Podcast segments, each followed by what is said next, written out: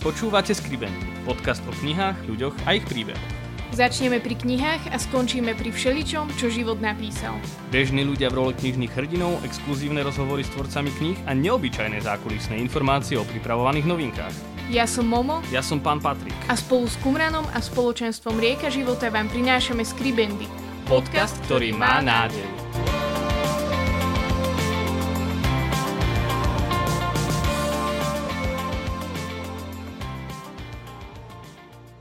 Vítajte pri poslednej štvrtej adventnej epizóde našho Skribendy. Máme tu posledný adventný týždeň a my vám opäť prinášame epizódu s otcom Michalom Zamkovským.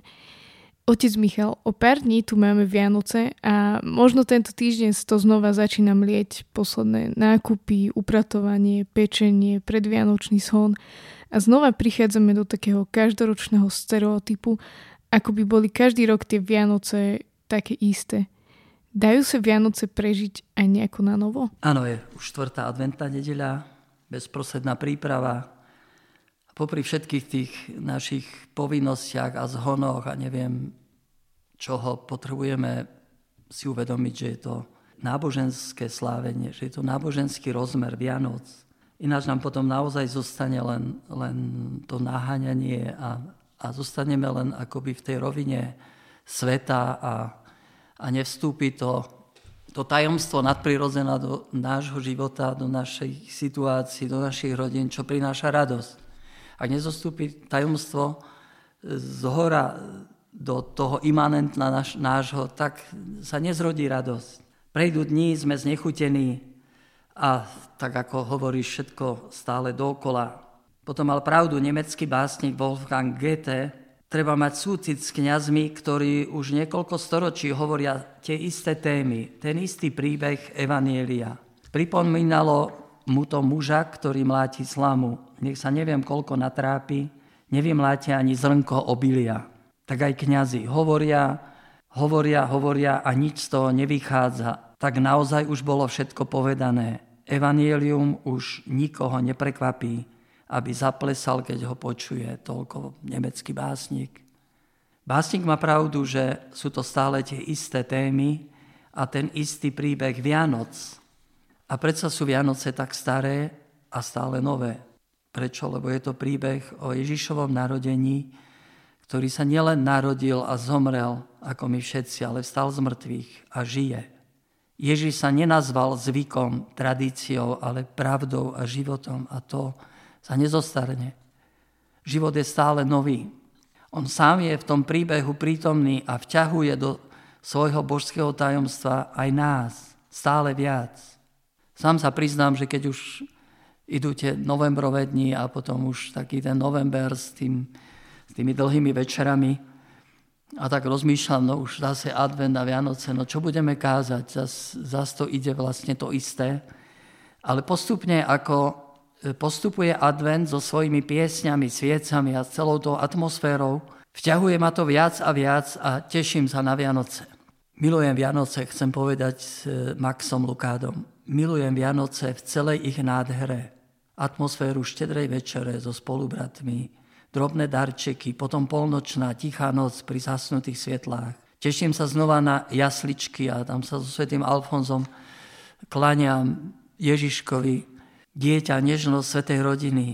Zdá sa, že, že je tu k tomu potrebná taká pokora, aké si to srdce dieťaťa, ktorému Boh odkrýva tie tajomstvá. Keď som bol pred pár rokmi vo Svetej Zemi a, a boli sme aj v Bazilike narodenia pána v Betleheme, tak som zatúžil ešte tam ísť znova, tak som podvečer sa tam vybral, ešte bola otvorená a, a som tam pobudol sám v tej jaskinke tam, kde, kde sa Ježiš narodil. A, a bolo to úžasné. A to, že bol návrat domov potom dosť zložitý, tak to bolo iné. Ale čo je zaujímavé, že vstup do tejto baziliky je veľmi nízky a musí sa človek zohnúť, aby tam mohol prejsť. Je to také symbolické. Do toho tajomstva Vianoc potrebujeme e, prejsť takou pokorou srdca otvoriť sa e, na to, čo je malé a predsa krásne, na to, čo je staré a predsa nové, ako hovorí Augustín. Láska tak stará a tak nová, neskoro som ťa objavil.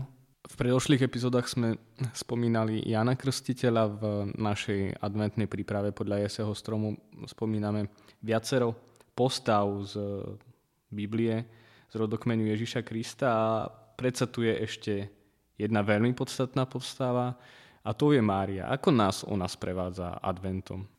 Ten vrcholný advent, to je tých 9 dní pred e, slávnosťou narodenia pána, tak to už sú vlastne tá pozornosť je veľmi upriamená na ňu. Ako to hovorí aj e, prefácia, teda ďakovná modlitba pri Svetej Omši. Jeho predpovedali všetci proroci. Panenská matka ho v nevyslovnej láske nosila pod srdcom. Jan ukázal na neho, hľa už je tu. A tak nás Jan Krstiteľ a Mária sprevádzajú adventom, tak ako je v pravoslavných e, kostoloch, cerkvách na tom ikonostáze sú Mária a Jan Krstiteľ, ako by nás uvádzajú do toho tajomstva tam cez tie kráľovské dvere. Tak nás aj oni sprevádzajú. A tu zostáva, o Janovi Krstiteľovi sme hovorili a, a čo povedať o Pane Márii. Aj ona nás vedie cestou pokory a dôvery. Nemusíme veľa hovoriť o Márijnej pokore, veď ona sama hovorí, velebí moja duša pána, lebo Boh zhliadol na poníženosť svojej služobnice. Od tejto chvíle ma budú blahoslaviť všetky pokolenia. Nie je to pícha, nie je to akási trúfalosť tejto mladej devčinky takéto niečo vyhlásiť. A predsa to ide cez stáročia. Lebo Mária nehovorí z pýchy, že Boh videl moju čnosť pokory, aká som pokorná, ako som to vypestovala.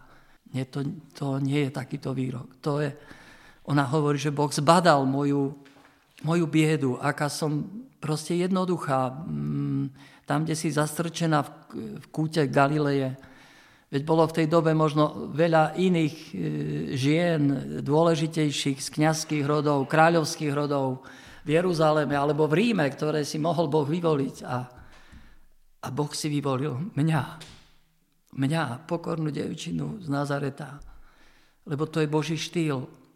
Lebo takto jedná Boh. Lebo tak si vyvolil Betlehem, jedno z najmenších miest v Palestíne. Tam sa Ježiš narodil a celý spôsob toho narodenia, všetko ukazuje na, na ten Boží štýl, e, jednoduchosť a pokoru. Boh vzliadol na Marínu poniženosť a videl to je pokorné srdce.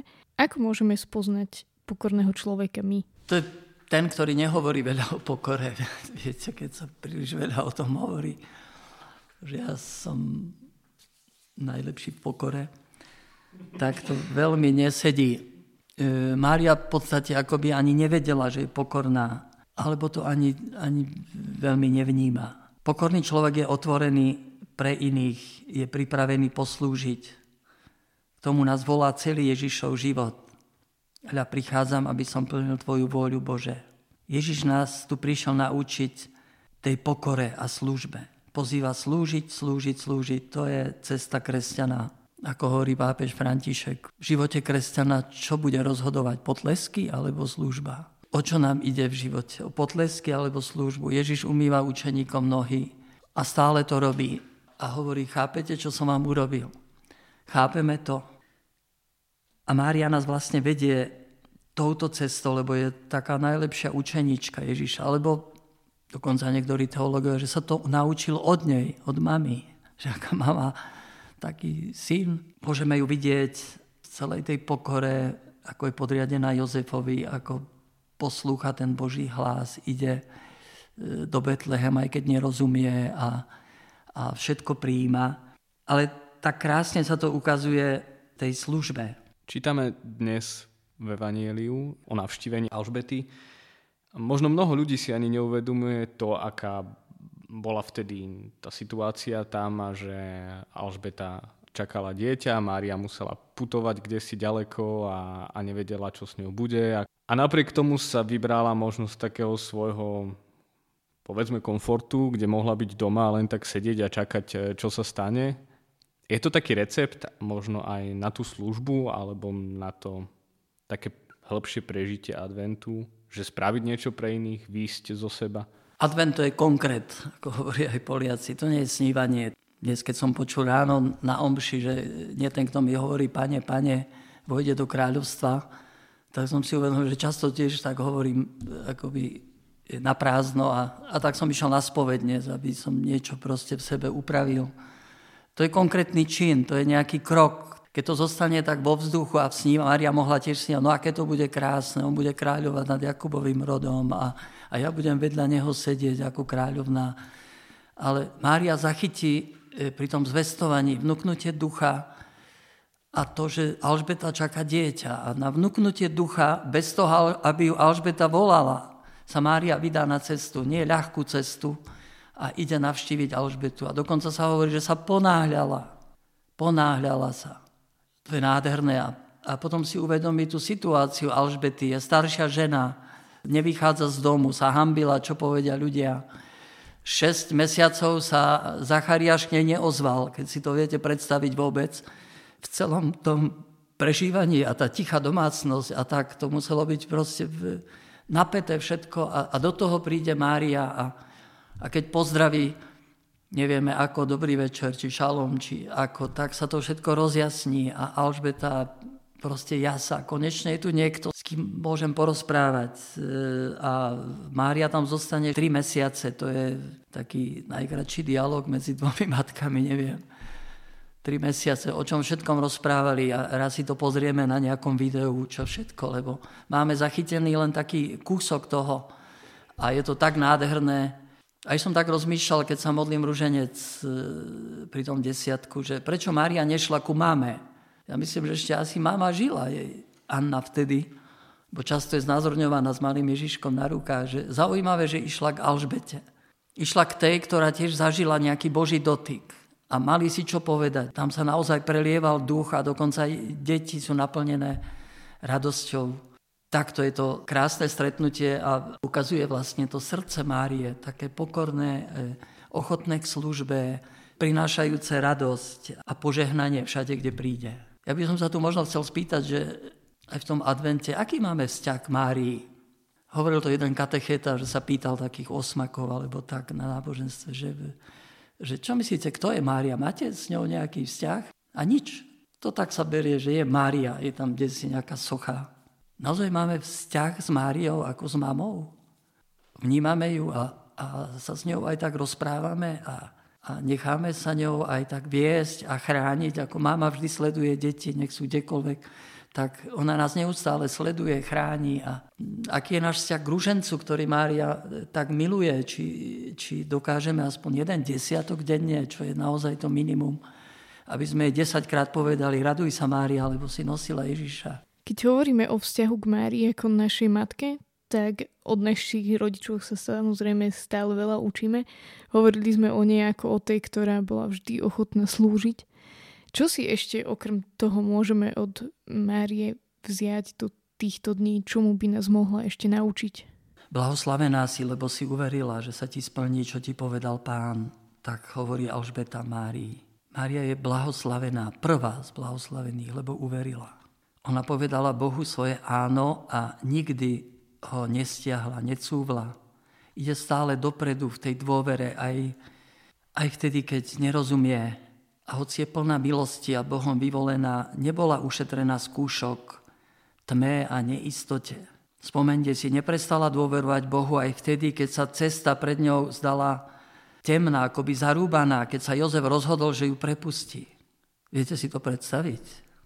Neprestala dôverovať aj keď ju v Betleheme nečaká všetko pripravené, ako by malo byť pre Božieho syna.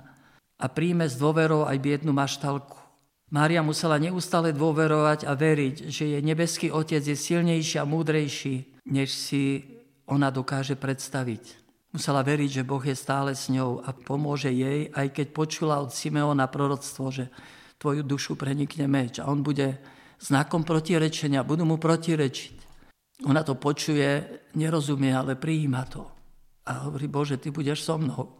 Keď spolu s Jozefom utekali pred Herodesom, musela dôverovať, že Boh ochráni jej syna, aby mohol vyrásť a stať sa spasiteľom. A keď Jozef zomrel, musela veriť, že Boh sa bude ďalej starať o ňu i o Ježiša. Viem, že viacerí, hlavne viacerí ste to v poslednej dobe prežili. Zomrel manžel a zostala len fotografia, sviečka a nepovie nič, tak ste mi to povedali jedna. A nič nepovie už. A Mária zostala v takej situácii. A život pred ňou, aj treba ísť ďalej. Najväčšia skúška dôvery pre Máriu však bola, keď videla Ježiša vysieť na kríži. Musela veriť, že nič, dokonca ani smrť nemôže zrušiť Božie slovo, lebo Bohu nič nie je nemožné. Tak toto nebola ľahká cesta. Ale myslím, že bola pekná, že nás to pozýva na, na tú cestu viery aj počas týchto Vianoc a potom ďalej ísť s Máriou, nejak sa viac k nej priblížiť a, a dovoliť, aby nás učila tej viere. Ona nás nenecháva v takých ťažkých situáciách samých. Je naozaj tiež blízko pri nás a Ježiš nám ju dal z kríža ako matku. Blížime sa k záveru, tak možno nejaké záverečné slovo, ktoré nám uzavrie celý ten advent, ktorým sme spolu s vami prechádzali a s našimi poslucháčmi. Blahoslavení si tí, ktorí veríš moje prisľúbenia, môže nám povedať Boh aby sme to tak uzavreli s Máriou. Vykročili sme, pripravovali cestu, otvorili sa, očistili srdcia. Ale e, to je začiatok. Zmeniť myslenie, priznať hriech, prijať odpustenie, to je začiatok. Ale ten záver, to je nádhera. To je proste to kráčanie s Bohom v moci Ducha Svetého. E, to vedomie, že si, Pane, stále so mnou, Ty ma poznáš, nezanecháš, ako to spievame som Božím dieťaťom, tak nejako kráčať s Máriou.